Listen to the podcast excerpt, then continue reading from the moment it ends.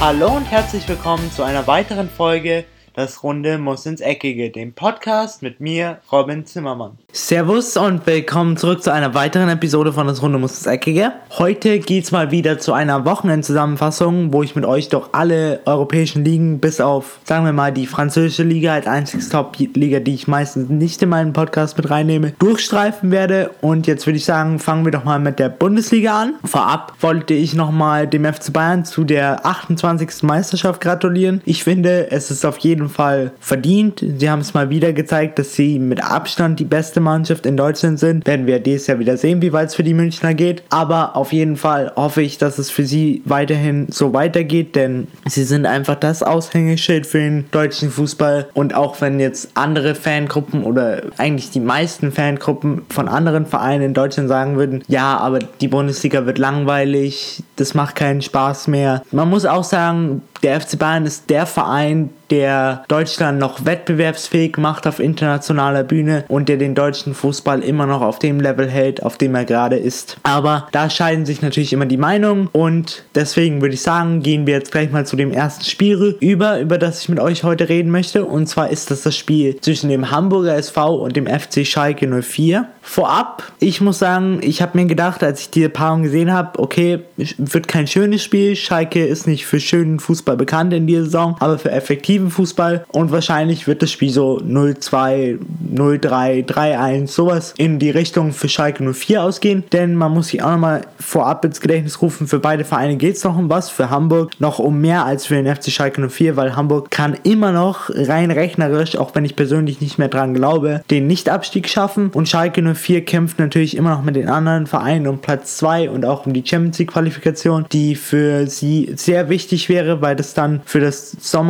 Sommertransferfenster bedeuten würde, dass sie über 35 Millionen Euro investieren dürften. Aber jetzt, um auf das Spiel zu sprechen bekommen, es war aus Schalker Sicht eine Enttäuschung, denn normalerweise sind sie ja für gnadenlose Effizienz bekannt, aber heute hat es einfach nicht geklappt. Sie haben zwar am Ende zwei Tore gemacht, kamen aber nur auf magere sieben Torschüsse. Sie hatten auch deutlich weniger Ballbesitz als der Hamburger SV. Der Hamburger SV hatte über 60% Ballbesitz, was normalerweise wenn man sich jetzt mal den Verlauf der aktuellen Saison anschaut, nicht vorkommt beim HSV.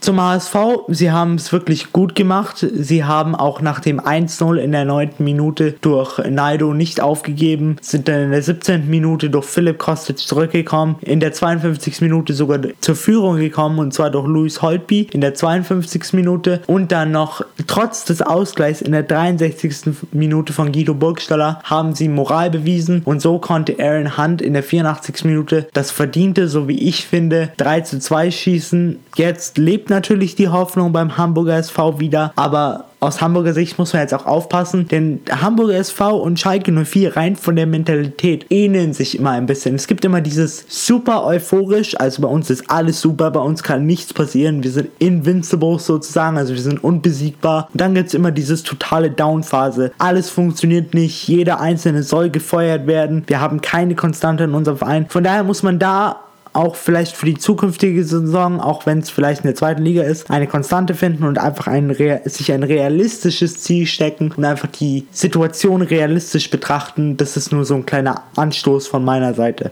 Die anderen Ergebnisse an diesem Wochenende waren dann noch Hannover gegen Bremen. Hier hat Hannover 2-1 gewonnen. Für Bremen ist es nicht so gut, was den Abstiegskampf angeht, denn Köln und Mainz konnten beide einen Punkt nach Hause fahren, denn die beiden trennten sich 1 zu 1. Klar, Köln hilft es jetzt überhaupt nicht mehr weiter, denn Köln hätte einen Sieg gegen Mainz gebraucht, um vielleicht auch noch eine realistische Chance auf den Nichtabstieg zu, zu haben oder sich zu wahren. Aber jetzt nach dem 1-1 wird es trotz fünf verbleibender Spiele immer noch schwer. Gladbach gewinnt zu Hause gegen Berlin mit einem 2 zu 1. Hier muss ich auch mal die Gladbacher Fans loben, denn obwohl wir seit ungefähr 6, 7, 8 Monaten immer wieder Diskussionen um den Videobeweis haben, kommen diese Diskussionen immer nur auf und werden immer nur von Fangruppen angepeitscht, gegen die der Videobeweis benutzt wurde oder gegen die der Videobeweis was ausgelöst hat. Also zum Beispiel, wenn jetzt die als Verein ein Elfmeter aberkannt wurde, der keiner, der ein Elfmeter war oder der andere Verein ein irreguläres Tor zugesprochen bekommt. Die Gladbacher Fans haben es an diesem Spieltag so gemacht, dass sie haben einen Elfmeter bekommen, der dann auch zum 2-1 geführt hatte, aber sie haben gegen diesen Elfmeter protestiert und haben auch lautstark gesagt, dieser Elfmeter hätte nicht gegeben werden sollen und wir nehmen gerne das 1 zu 1 hin, aber das 2-1 ist ungerecht. Da muss ich wirklich ein großes Lob an die Gladbacher Fans aussprechen, denn so bekommt man auch Gehör, was den Videobeweis angeht. Denn wenn man immer nur meckert, wenn es gegen einen ist, dann sind die Verantwortlichen, ja klar, die meckern jetzt, weil es gegen sie ist. Aber wenn man mal meckert, trotz, wenn der Videobeweis einem geholfen hat, dann findet man meiner Meinung nach Gehorsam auch bei den wirklich großen Verantwortlichen. Der FC Bayern macht die Meisterschaft klar in Augsburg und zwar gewinnen sie hier nach 1-0 Rückstand durch Eigentor von Niklas Süle noch am Ende mit 1 zu 4. Freiburg verliert zu Hause gegen Wolfsburg, die wichtige Punkte im Punkto Nicht-Abstieg sammeln mit 0 zu 2. Dortmund und Stuttgart trennen sich 3 zu 0 für Borussia Dortmund und der Spieltag wurde dann noch beendet durch Frankfurt und Hoffenheim, welche sich beide mit 1 zu 1 trennen und Frankfurt so ein bisschen aktuell auf der Stelle trabt und es scheint ihnen so langsam in der Schlussphase der Saison, obwohl ich sie ja noch vor kurzem in meiner Teamanalyse so gelobt und ich gesagt habe, dass sie wahrscheinlich eine der Mannschaften sind, die am wenigsten der, die Puste ausgehen wird. Jetzt scheint es doch so, dass langsam die Puste und auch die Ausdauer eng wird. Aber vielleicht können sie uns ja noch vom Gegenteil überzeugen. Was die Tabelle angeht, wir haben jetzt ganz oben auf dem ersten Platz offiziell den Meister aus München, Bayern mit 72 Punkten. Dahinter haben wir Schalke mit 52 Punkten. Auf Platz 3 haben wir Borussia Dortmund mit 51 Punkten. Auf Platz 4 haben wir Frankfurt mit 46 Punkten. Auf Platz 5 und 6 haben wir die beiden, die jetzt noch am Montag, also heute gegeneinander spielen. Und zwar Leipzig mit 46 und Bayern 04 Leverkusen mit 45. Auf Platz 14 haben wir Freiburg mit 30 Punkten. Auf Platz 15 haben wir Wolfsburg mit 29. Auf Platz 16 haben wir Mainz auf dem, Rele also auf dem Relegationsplatz mit 27 Punkten. Auf dem 17 einen Platz hochgeklettert haben wir Hamburg mit 22 und wieder auf Platz 18 angekommen haben wir Köln mit 21 Punkten. Nicht nur der FC Bayern konnte an diesem Spieltag Meister werden, aber auch in der Premier League konnte Manchester City Meister werden, wenn sie denn gegen Manchester United gewonnen hätten. In der ersten Halbzeit in dem Manchester Derby hat Manchester City wirklich das Spiel dominiert und konnten auch durch die Tore von Vincent Company in der 25. und in der 30. Minute durch Ilkay Gündogan mit 2 zu 0 in Führung gehen. Da wirkte Manchester United schon mausetot zur Halbzeit, also sie haben wirklich kein gutes Spiel gemacht. Schnelle Ballverluste haben sich von Manchester Manchester City trotz der Abwesenheit von Kevin De Bruyne und Sergio Cunaguero haben die Citizens auf jeden Fall das Spiel gut dominiert. Manchester United wirklich hinten reingedrückt und die Red Devils kamen in der ersten Halbzeit überhaupt nicht zum Zug, was die Offensive angeht. Und in der Defensive hatten sie wirklich ihre großen Probleme. In der zweiten Hälfte, ich weiß nicht, was für Worte Mourinho in der Halbzeitpause gefunden hat, aber er hat auf jeden Fall die richtigen Worte gefunden. Denn Pogba brauchte nicht mal zwei Minuten, um in der 53. und 55. Minute auf 2 zu 2 zu stellen. Danach wirkte City meiner Meinung nach so ein bisschen niedergeschlagen und sie glaubten einfach nicht wirklich daran, noch diesen Sieg nach Hause fahren zu können, um dann die Meisterschaft zu feiern vor dem wichtigen Rückspiel in der Champions League gegen den FC Liverpool. Und dann kam es, wie es eigentlich kommen musste, denn Manchester United wurde immer stärker, insbesondere Alexis Sanchez, aber auch Romelu Lukaku machte seine Sache gut. Und so konnte dann Chris Smalling in der 69. Minute dank einer wunderschönen Flanke von Alexis Sanchez zum 3 zu 2 stellen. Das war dann am Ende auch noch das Endergebnis. Jetzt muss man sagen, Manchester City muss jetzt wirklich aufpassen, dass sie zu ihrer alten Form bis Dienstag wieder zurückfinden, denn ansonsten, meiner Meinung nach, schaut es nicht gut gegen Liverpool aus. Denn Liverpool ist aktuell auf einem Form hoch und bei denen läuft es wirklich gut und ich glaube nicht mehr, dass wenn Manchester City so auftritt, dass die, dass Liverpool sich noch das 3 zu 0 nehmen lässt. Die anderen Ergebnisse waren dann noch im Merseyside Derby, hatten wir dann noch Everton gegen Liverpool. Die beiden trennten sich 0 zu 0. Bournemouth und Palace trennen sich beide 2 zu 2.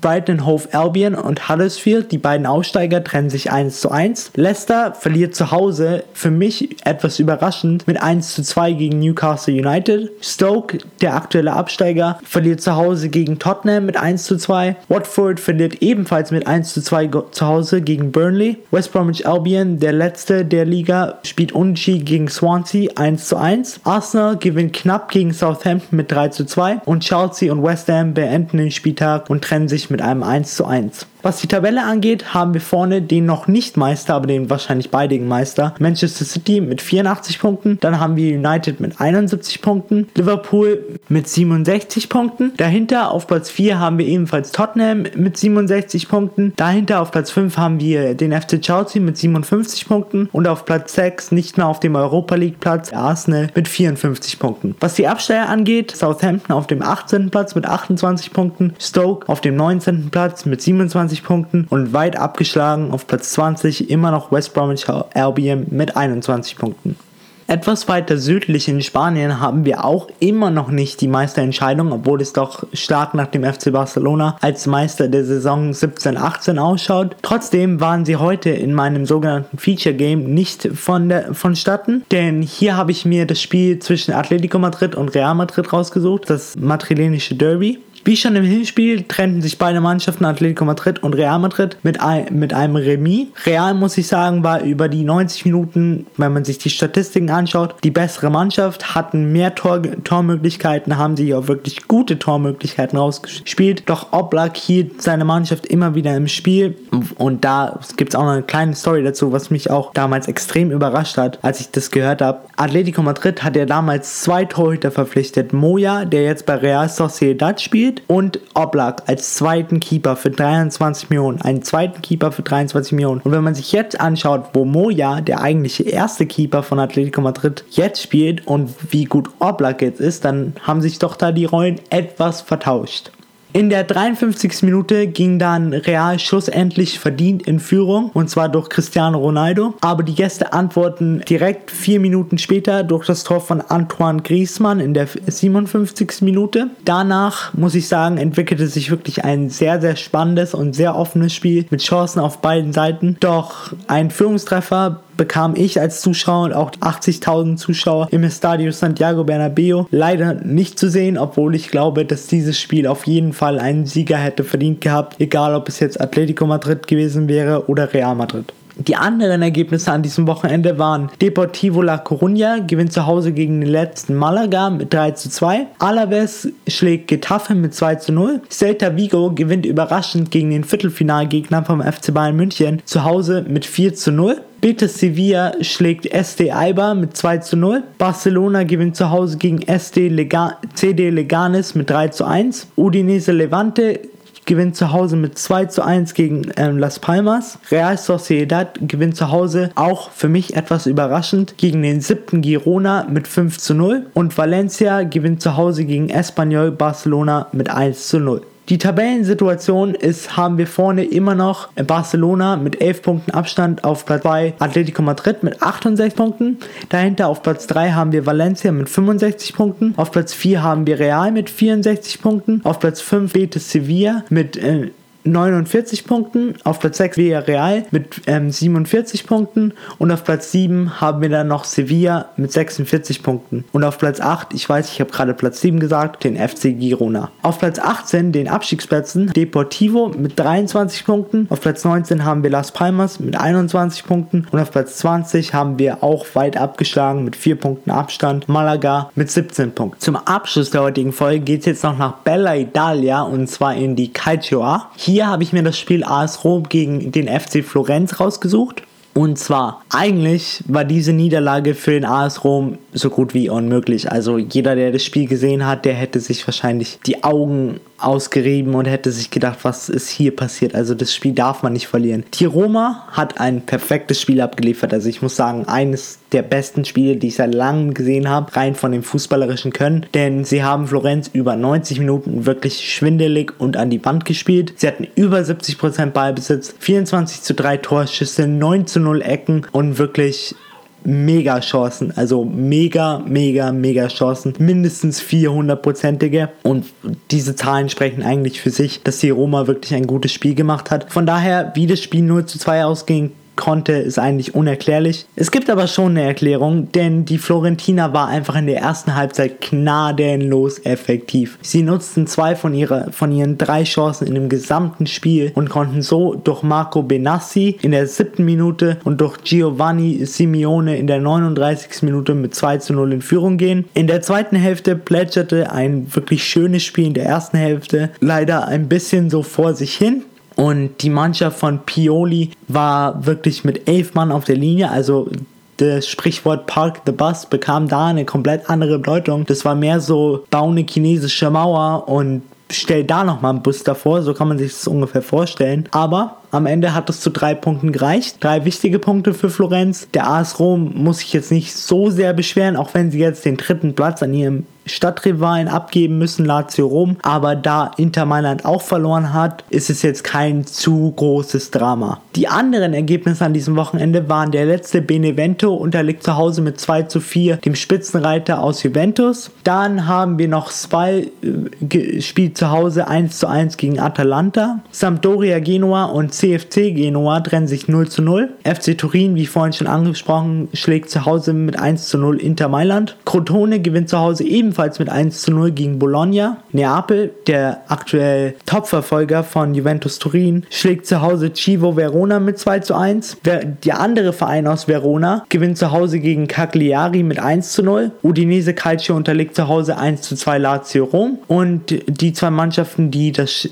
die den Spieltag beenden, beendet haben. AC Milan und Sassuolo trennen sich beide mit 1 zu 1. Was das für die Tabelle bedeutet, außer dass die Roma einen Platz abgeben muss, ändert sich nicht viel. Wir haben immer noch vorne Juve mit 81 Punkten, Neapel dahinter mit 77, auf Platz 3 Lazio Rom mit, 6, mit 60 Punkten, auf Platz 4 haben wir Rom also AS Rom mit 60 Punkten und auf Platz 5 haben wir Inter Mailand mit 59 Punkten. Auf Platz 17 dann Spal noch am rettenden Ufer mit 27 Punkten. Auf Platz 18 Crotone mit ebenfalls 27 Punkten. Auf Platz 19 Hellas Verona mit 25 Punkten und dann den Verein, der mir eigentlich am meisten in allen europäischen Ligen leid tut, denn sie bekommen einfach Woche um Woche immer wieder auf den Deckel und das ist Benevento weit abgeschlagen mit 13 Punkten. Das war's dann jetzt auch schon wieder mit der heutigen Folge von das das Runde muss das Eckige. Doch bevor ich euch jetzt in eure Woche starten lasse, geht es jetzt nochmal hier kurz um ein kleines Thema, denn die Teamanalyse oder der Verein für die Teamanalyse steht noch nicht fest. Und falls du abstimmen willst, du hast verschiedene Optionen, du hast Bayer Leverkusen, TSG Hoffenheim oder RB Leipzig dann geh einfach mal auf meinen Twitter-Account, das Runde muss ins Eckige und da findest du ganz oben an meinem Profil angepinnt eine Abstimmung und da kannst du mir einfach deine Meinung mitteilen, warum dieser Verein in die Teamanalyse kommen sollte und jede Stimme zählt. Von daher, ich hoffe, du stimmst ab und ich freue mich schon auf deine Meinung. Dann, auf jeden Fall, habt eine schöne Woche. Ich bin raus und ciao. Und das war's auch schon wieder mit einer weiteren Folge Das Runde muss ins Eckige, dem Podcast, wo ihr alles rund um König Fußball kompakt auf die Ohren bekommt.